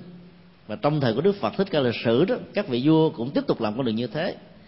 Tại việt nam của chúng ta đó, trong à, bốn triều đại đinh, lê, lý, trần, mặc dầu đó, giang sơn, cẩm tú lúc đó mỗi giai đoạn khác nhau. Phong tục tập quán mỗi thời mỗi khác, nhưng con đường tâm linh lúc bấy giờ đó, nó rất là thịnh. Và trong trời đinh, lê đó, phật giáo cũng đang phát triển rất mạnh tuần lễ vừa qua đó, khi chúng tôi ờ, khảo sát hiện trường, ở những nơi mà đại lễ Phật đản về sắc 2008 sẽ được diễn ra tại Hà Nội đó, thì chúng tôi nhận thấy rằng là nó có rất nhiều dữ liệu khảo cổ cho thấy là ảnh hưởng của Phật giáo nó có mặt trong những triều đại cách đây cả hàng thế kỷ, là điều mà chúng ta khó có thể phủ định được. Triều đinh, triều lê cũng đã có ảnh hưởng của phật giáo khi đến khảo sát tại chùa bái đính, một trung tâm văn hóa ngày xưa của thời à, đinh lê, với ảnh hưởng của phật giáo ở trong giai đoạn lịch sử lúc bấy giờ và các triều vua lúc đó, nó cũng rất là sùng kính đạo phật. Thì chúng ta nhận thấy rằng là con đường tâm linh đó chính là cái nền tảng bảo hộ cho dân tộc, nhất là nền tảng tâm linh của đạo phật. Đây là một cái ngôi chùa dựa trên nền tảng văn hóa của ngày xưa để lập nên theo một cái kiến trúc mới. Tại đây đó thì có một cái pho tượng đức phật 100 tấn bằng đồng nguyên khối đã được đổ hoàn tất. Và trên một ngôi chính điện thứ hai đó thì có ba pho tượng khác, được gọi là pho tượng tam thế, phật quá khứ, phật hiện tại phật vị lai. Mỗi một pho tượng là 50 tấn đồng khối đã được hoàn tất. Bên cạnh đó còn có hai quả đại hồng chung một quả 24 tấn một quả 36 tấn đã được đúc hoàn tất đúc một lần một chứ không có rắp nói bên cạnh đó, đó thì phái đoàn khảo sát còn được uh, tham quan và chứng kiến 500 pho tượng a la hán với chiều cao từ 2 mét đến 2 mét rưỡi bằng đá nguyên khối thì đây là cái công trình đạt kỷ lục quốc gia và có một số đó là đạt kỷ lục quốc tế. Tượng phật đồng ở trong nhà lớn nhất thế giới chính là tượng phật đồng 100 tấn đó. Tượng phật đồng ngồi ngoài trời, lớn nhất thế giới chính là tượng phật đồng ở hồng kông. Chúng ta chưa đăng ký, nhưng giá trị của đó là toàn thế giới. 500 pho a la hán bằng đá nguyên khối đó, ít nhất nó cũng đạt cái lục ờ, của đông nam á còn tại việt nam chắc chắn nó phải đứng nhất rồi.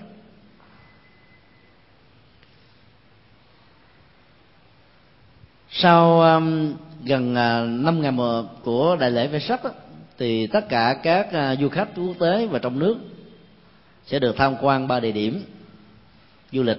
Thứ nhất là trúc lâm yên tử của thời lý và trần làm cho phật giáo việt nam trở thành như là đỉnh cao của thời đại, và dân tộc việt nam trở thành như là một dân tộc hung cường với nền tự chủ độc lập của dân tộc mạnh nhất lúc bây giờ. Ba lần thắng giặc quy mông dưới sự hỗ trợ của phật giáo. Thì du khách sẽ hiểu được cái à, sự đồng hành của phật giáo ở trên dân tộc. Và đạo phật chính là vị hộ pháp của dân tộc việt nam. Và từ đó đó, những nhà cầm cân nảy một quốc gia ở thời hiện tại đã cần phải suy nghĩ. Hãy nên ủng hộ phật giáo để cho cái nền tảng đó nó mãi mãi trước và sau chung thủy với nhau.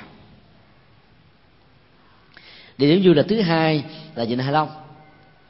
Đây là một di sản thiên nhiên cấp quốc tế và đã hai lần đó đã được UNESCO thừa nhận là di sản thiên nhiên đẹp đẹp nhất vào năm 94 và năm 2000 và hiện tại đó đất nước chúng ta đang vận động thế giới bỏ phiếu để bầu chọn uh, Vịnh Hạ Long là một trong bảy kỳ quan thế giới. Cái kết quả của sự công bố này sẽ được diễn ra vào tháng 8 năm 2008 nên nếu du khách đó, tham dự lễ Phật đản có dịp trở về đây để thấy được cái non sông Cẩm Tú qua hình ảnh của Vịnh Hạ Long chỉ là cũng một cách để chúng ta đóng góp cho sự phát triển về kinh tế của đất nước là điều cũng đáng. Còn địa điểm thứ ba là chùa Bái Đính như chúng tôi vừa nêu dĩ nhiên là ba cái địa điểm này sẽ được khởi hành cùng một ngày, vì nó nằm ở ba tuyến đường khác nhau. Và do đó khoảng bốn năm ngàn tăng ni phật tử trên khắp thế giới trở về tham dự đó, sẽ phải chọn lựa cái tour du lịch mà mình mong đợi. Cái tính cách đồng hành của dân tộc, nó phải gắn liền với cái quyết định sáng suốt của người lãnh đạo cao cấp nhất của một quốc gia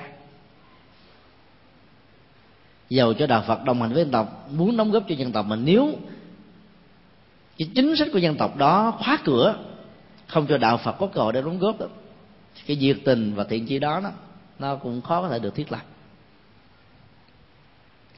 Những dịp tổ chức các cái đại lễ phật đản như sang năm chúng ta làm đó nó sẽ đóng góp một phần để khai quang hết tất cả những cái rào cản về sự hiểu lầm. Nếu có giữa chính phủ đối với đạo phật.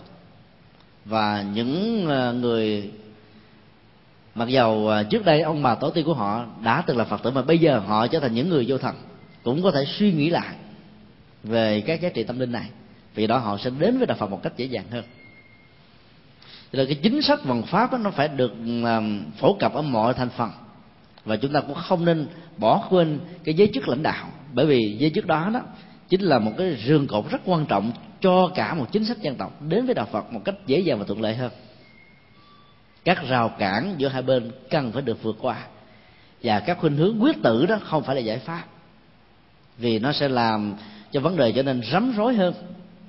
Những sai lầm, những bế tắc trong quá khứ có thể có, nhưng chúng ta có thể tháo gỡ nó bằng tội giác của nhà phật, bằng tình thương từ bi hỷ xã như là chủ trương của đức phật. Quá khứ ký ức nhiều về nó sẽ làm cho vấn đề trở nên rắm rối. Mơ tưởng về một tương lai mà không có những dữ liệu của nền tảng hiện tại đó, thì hiện thực vẫn là một cách xa về cho nên đầu tư vào hiện tại không nên trốn trại. Cái bế tắc, tìm ra những giải pháp cho những cái gút mắt, thì đây chính là cái con đường tâm linh mà đức phật dạy chúng ta. Và bài kinh này đó chính là một dữ liệu để tham khảo rất quan trọng.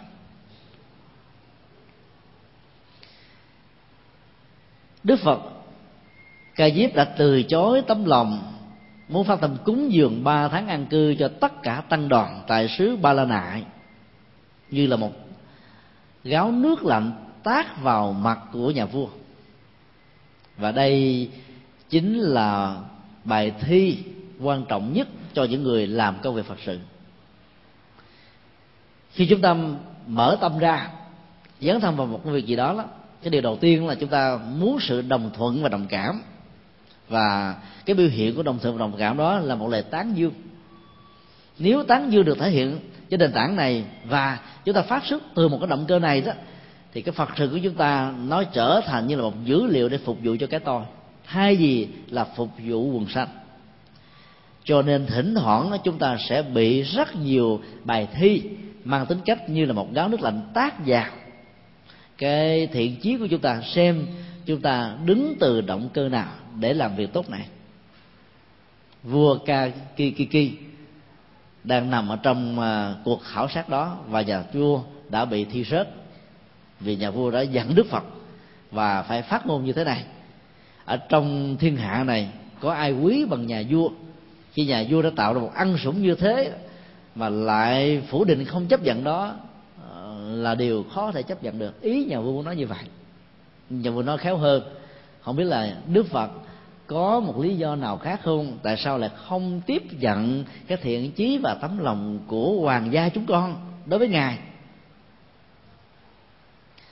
Do đó khi ờ, được các giới chức của chính phủ cung kính cúng dường chúng ta chúng ta cũng phải biết cách thể hiện.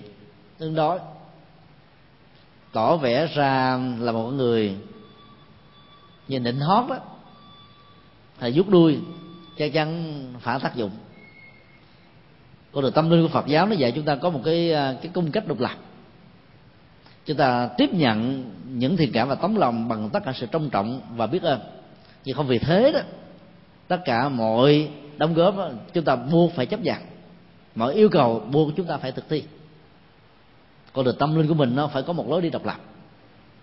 Và lối đi đó, ở nhiều góc độ khác nhau. Dĩ nhiên nó nó góp phần một cách trực tiếp làm cho quốc gia đó được hưng thịnh. Cho nên chúng ta nên mạnh dạn trình bày để cho tất cả những cái sự hiểu lầm với nhau nó được tháo mở sau khi được yêu cầu đó thì đức phật đã trả lời với nhà vua kiki rằng là không phải ngài đã khước từ tấm lòng nhưng mà ngài nói một cách trực tiếp như vậy để muốn thử đó.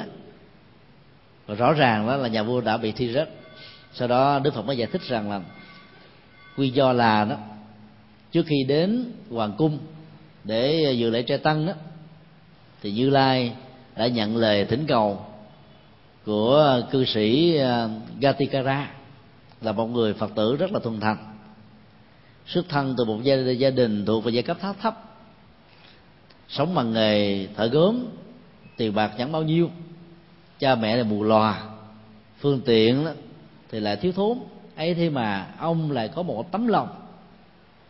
Và muốn cho tất cả những người thợ làm nghề với mình đó có được cơ hội gieo phước duyên đối với tam bảo. Cho nên ông đã phát tâm trước nhà vua rồi và như lai cũng đã nhận lời rồi.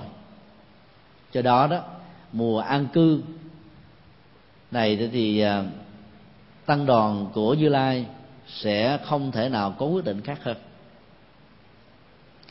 Chúng ta thấy là dĩ nhiên nhà, nhà vua muốn cho đức phật phải có một cái đặc quyền đặc lệ cho mình.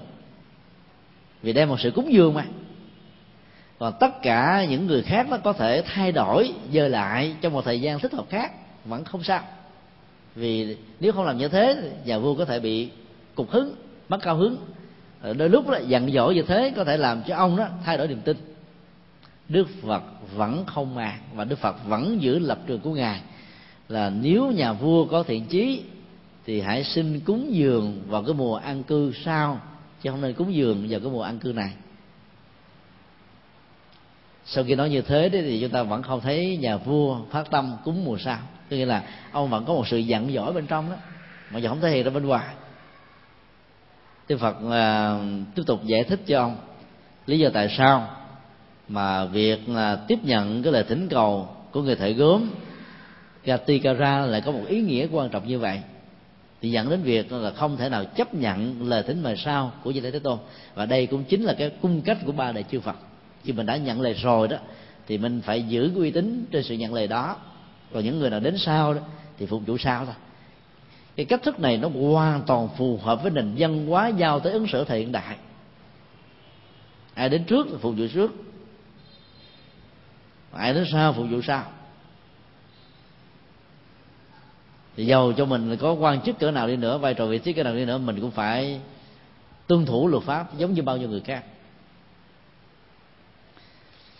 Tất cả những xã hội đặt trên nền tảng của pháp trị đó, nó sẽ vững hơn là trên à, nền tảng của cảm tính đặt ăn đặt quyền đặt súng đặt lệ cho một giai cấp cho một thiểu số các uh, nhân vật quan trọng nào đó. Đức phật đã ứng dụng cái phong cách uh, như thế này từ ngàn xưa. Đó là một điều rất là hay mà uh, luật pháp hiện tại của chúng ta có thể tham khảo.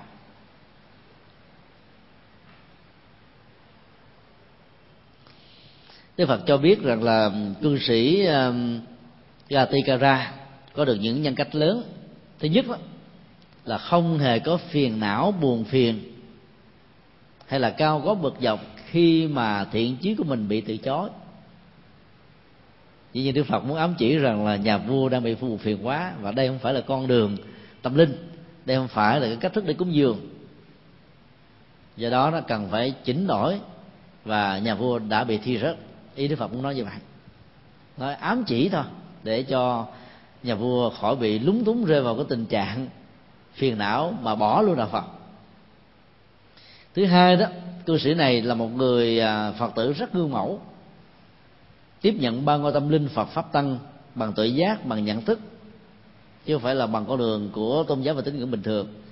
Và do đó đã phân giữ năm điều đạo đức một cách rất là chuẩn mực, gương mẫu, đến độ đó là tất cả những người thợ làm dưới chướng của ông đó trở thành những con người có một cái phong cách tương tự, mặc dầu họ không phải là phật tử. Thứ ba, cư sĩ này đã có được một cái kiến thức về nhân quả, tứ diệu đế rất rõ. Các bế tắc như là hiện thực diễn ra trong cuộc đời cần phải ghi nhận. Nguyên nhân của các bế tắc này là điều mà chúng ta cần phải tìm kiếm để tạo ra một giải pháp. Niềm tin về một sự hạnh phúc khi các bế tắc được tháo gỡ đó là một sự thật buộc chúng ta phải phát huy.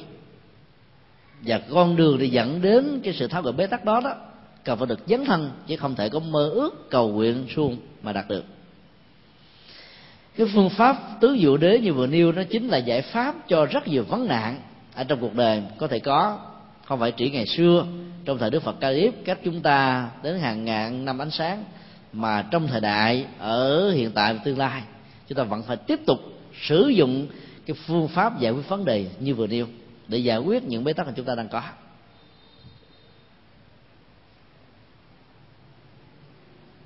Thứ tư vị cư sĩ này đó mặc dầu đang sống với tư cách người tại gia nhưng cung cách suy nghĩ lời nói việc làm giới hạnh đạo đức của ông đó, như là một vị xuất gia chân chắc. Bao nhiêu à, tiền của mà ông làm được đó ngoài việc chu cấp để đảm bảo được hạnh phúc cho cha mẹ mù lòa, mất sức lao động, thì ông đều đem và phục vụ cho các hoạt động từ thiện, không hề các chứa riêng cho bản thân mình. Và trong kinh nói là ông không à, các cắt chứa vàng bạc. Thì đó là một cái điều à, thể hiện được cái cái tấm lòng nhân ái, trái tim từ bi và các hoạt động dấn thân tích cực của vị cư sĩ này rất lớn. Thứ năm đó, ông trả hiếu và thể hiện lòng hiếu thảo để làm cho cha mẹ già mất sức lao động và bị mù lòa được hạnh phúc trọn vẹn bằng cái nghề do mồ hôi công sức của mình làm ra một cách chân chánh, tôn trọng luật pháp lúc bây giờ. Và không hề thương tổn bất cứ cái gì liên hệ đến đạo đức. Đây là một bài học rất quý cho nên đó đó chính là một cái mẫu người của à, nhà kinh tế phật giáo. Trong tất cả các mối quan hệ xã hội, đối với người thân, đối với cộng đồng, không lừa gạt, không làm thương tổn người khác để phục vụ cho lợi ích của bản thân mình. Mặc dù mình có lý do phục vụ cho người thân hiếu kính với cha mẹ, nhưng không được phép làm bất cứ cái gì ngược lại với đạo đức và luật pháp có rất nhiều hoàn cảnh à, trái ngang, khó khăn để dẫn đến tình trạng trộm cướp theo công thức bằng cùng sanh đạo tặc. Chứ không vì lý do đó mà chúng ta lại biện hộ rằng là khi mình lâm vào hoàn cảnh như vậy, mình phải chọn giải pháp là trộm cướp để có tiền bạc một cách sớm hơn, giải quyết cái bế tắc nhanh hơn. Cư sĩ à, Gatikara đó là một bài học điển hình. Khó khăn là một lẽ mà cái khó khăn ngang trái trong à, chế độ bốn giai cấp của Ấn Độ là nó nghiêm khắc lắm. Những kẻ làm nghề thấp kém ở trong xã hội đó, không được quyền yêu cầu. Và họ không có được cái quyền bình đẳng về mọi phương diện đối với những giai cấp cao như là bà la môn và sắc lê lệ. Ấy thế mà nếu họ có tấm lòng, họ có kiến thức, họ vẫn có một giải pháp, vẫn có một con đường thoát ra khỏi cái bế tắc này mà không cần phải than thân trách phận gì cả, vẫn có thể giải quyết được các vấn đề. Điều thứ sáu đó, vì à, tư cách đạo đức phẩm hạnh của cư sĩ này à, rất là hoàn chỉnh như là một ngôi sao sáng. Cho nên mặc dầu chưa chứng đắc là đạo quả, nhưng ông không hề còn có cơ hội bị lui sụt lại với con đường phàm tục trước khi đến với đạo phật. Do sáu nhân cách như thế cho tấm lòng như thế, cho nên đức phật không thể nào thất hứa đối với ông. Và do đó, không còn cách nào khác là phải khiếu từ nhà vua và hoàng gia. Mặc dầu lúc đó, đó tất cả mọi người đều bị cục hứng.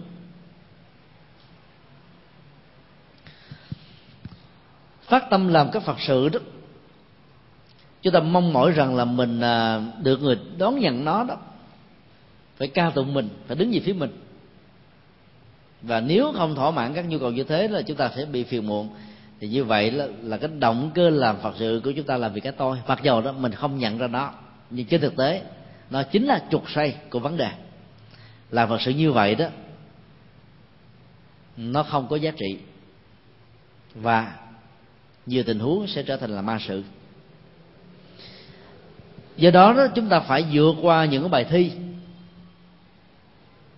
và phải đậu các bài thi này để cho cái tôi đó nó được giảm và được chuyển hóa đó, thì các phật sự chúng ta mới có ý nghĩa và đóng góp ở mức độ cao nhất của nó.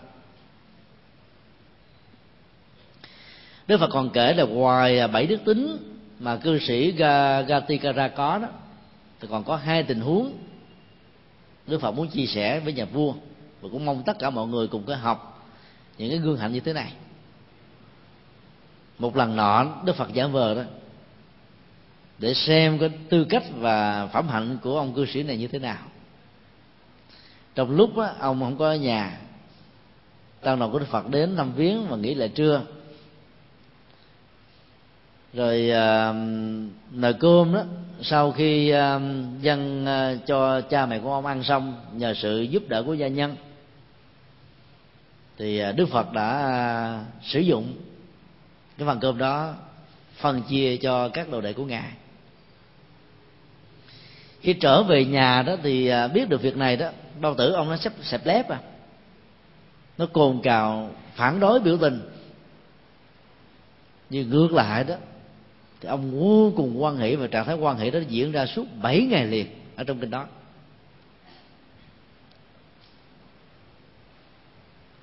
Bài thi về cái tôi của đức phật dành cho gatikara đã được đậu và thành công.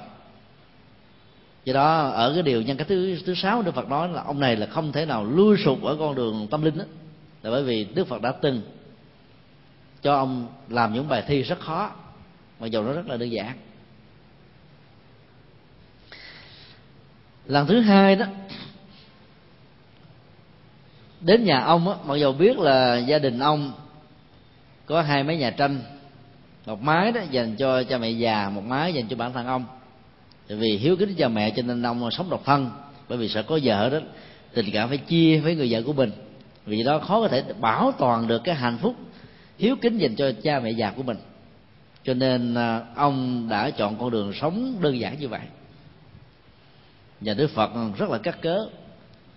Bảo các vị tỳ kheo hãy ờ, tháo dỡ hết các ờ, cái mảnh ờ, lá che mái nhà đó mà đem về lợp ở trên uh, trong chùa làm cái nơi uh, cho những vị uh, xuất gia lớn tuổi bị bệnh tật có thể tránh được mưa và nắng.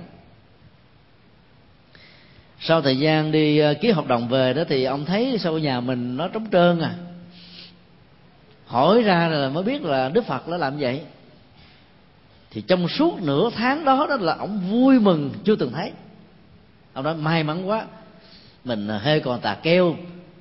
Mặc dù không giữ vàng bạc, bao nhiêu tiền mà mình làm có được từ nghề đồ gốm này mình làm từ thiện hết á. Bây giờ là đức phật là tạo mình cơ hội cúng dường lần thứ hai. Trước đây là phải cúng dường là cơm, bây giờ cúng dường luôn căn nhà, tốt quá. Cảm ơn ngài ngài đã làm thế đó cho con còn hơi còn tiếc mà bây giờ do vì ngài mạnh dạng cho nên cái tiếc nuối keo kiệt bỏng sẽ của con nó được chuyển hóa đến tận gốc rễ của nó. Nửa tháng như thế ông sống trong hạnh phúc. Mặc dầu nên là mưa và nắng tơi tả nhưng mà ông không có sầu đau buồn phiền gì cả. Nghe kể như vậy thì nhà vua đã chuyển hóa được cái tâm lý uh, xem mình là thiên tử. Dưới trời này mình là số một. Cái niềm bực tức đức phật đã trở thành một niềm quan hỷ như chính người cư sĩ thợ gốm gati gara đã đạt được.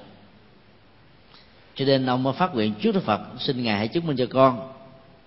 Con sẽ um, trao rất nhiều ăn sủng phẩm vật cho cư sĩ tại gia Gatikara này. Vừa nói xong thì ông ra lệnh liền và chính bản thân ông, đích thân đến để tặng cho cư sĩ này. Một lần thứ hai hoàn toàn ngoài sức tưởng tượng của ông. Ông cư sĩ đã nhận cái ăn sủng của nhà vua nhưng không tiếp nhận các phẩm vật. Ông nói rằng là với tư cách là một vị đại vương, một vị minh quân đó, thì à, đại vương có rất nhiều phận sự để phải làm và những à, vàng bạc ăn sủng ngọc ngà châu báu này đó có thể làm cho đại sự của quốc gia đó ngày càng tốt đẹp hơn. Hãy nên dùng nó để ban tặng cho những người công thần với à, chính phủ để họ gắn bó hơn với quốc gia và dân tộc. Còn bản thân con đó, từ nhiều năm nay đó, con đã sống với một cái hoàn cảnh nghèo khó như thế này cũng quen rồi. Cho nên con xin phát nguyện tiếp tục sống như vậy và vì đã phát nguyện rồi. Vì đó, xin đức vua đó, đừng ép con phải nhận những gì không do chính con làm ra. Rồi lần này đó, nhà vua không có bực tức như lần trước đối với đức phật. Vì đã thấy rất rõ rằng là cái phong cách của đức phật đã ảnh hưởng đến phong cách của những người đệ tử của ngài. Và đây là một cái nhân cách rất đẹp. Cho nên là không còn tự ái nghĩ rằng mình thương tử, buộc người nào phải phong trần là phong trần, cho thanh cao phải trần phong thanh cao muốn a là phải a, muốn b là phải b, muốn người nào ngồi đâu? Trên sự sắp đặt bằng, sắp đặt của mình thì người đó người đó phải ngồi ở chỗ đó chứ không được quyền kháng cự vì làm như vậy là tội khí quân. Do vì ảnh hưởng tội giác của đức phật lớn quá, cho nên cái tôi khi quân của nhà vua đã được chuyển hóa và ông đã dần dần làm quen với cái nền văn hóa vô ngã của nhà phật và đây chính là cái trọng tâm giáo hóa đức phật dành cho ông. Với tư cách là một nhà vua. Cho nên các bài thi về cái tôi đó, là lúc đó là người cho ra đề thi đó không báo trước cho chúng ta. Thử chiêu mình như thế nào?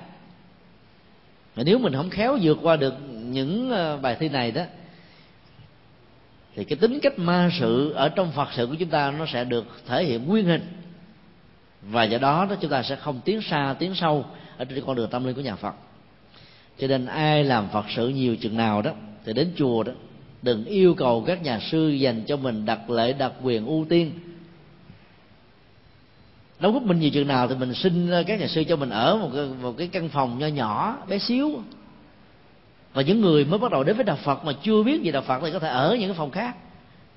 Thì biết rằng người đó đó là chịu không nổi với những hoàn cảnh khó khăn như thế này để giúp cho người ta đến với đạo phật còn mình muốn mình đặt lại đặc quyền thì chúng ta sẽ đánh mất cơ hội giúp cho người khác có cơ hội tiếp xúc với đạo phật. Cho nên khi đi chùa lâu rồi đó những người có đóng góp nhiều đó phải hy sinh. Là bởi vì là mình đã được hướng dẫn kỹ lưỡng rồi. Nhà sư à, sư cô không dành thời gian cho mình đó, thì mình vẫn không chết. Mình vẫn hiểu được đạo mình vẫn thành công mình vẫn hành trì mình vẫn tiến bộ dành cơ hội thời gian đó cho những người mới phát tâm chứ. Chứ nếu mình mà muốn tới mình tới nào, lúc nào bắt buộc ông thầy chủ trì, ông phải tiếp mình lúc đó mà một tháng mà mình tới ba chục ngày là thôi, là hết làm đạo gì được rồi. Không ạ? Vậy đó phải làm quen với phong cách vô ngã của nhà phật. Để giàu cho vai trò vị trí xã hội mình cao thế nào chứ nữa thì đến chùa phải phước hết tất cả những cái hình hài đó ra bên ngoài đến với tư cách là một con người tìm kiếm giá trị tâm linh. Chứ phải đến với tư cách là một nhà vua một ông thủ tướng một chủ tịch một tổng thống một bộ trưởng một quan chức. Quan chức là ở cơ quan xí nghiệp của mình. Còn tới con đường tâm linh tới những vai trò về những nơi tâm linh đó, thì mình phải là một con người đang trải nghiệm tâm linh. Và đến như vậy thì cái tôi đó mới được à, rũ bỏ đi. Và giá trị lệ lạc mới có.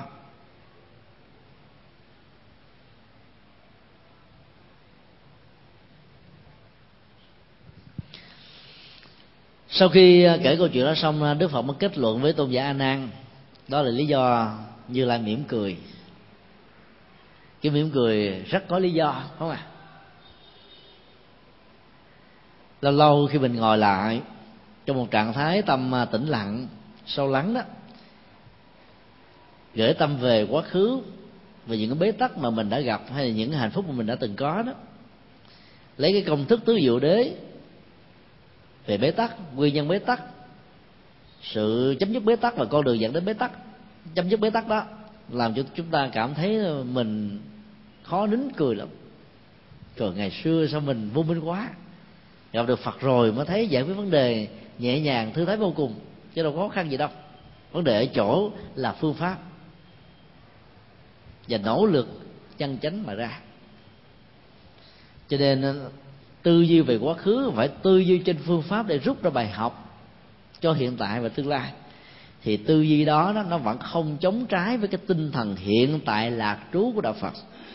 Vì đức phật và tất cả các vị chứng được thánh quả đều có năng lực túc mệnh minh là thấu rõ quá khứ của bản thân là thấu rõ trên nền tảng rút bài học kinh nghiệm lấy mình làm nền tảng để răng nhắc người đời vì cái tác dụng của kinh nghiệm nó cao hơn.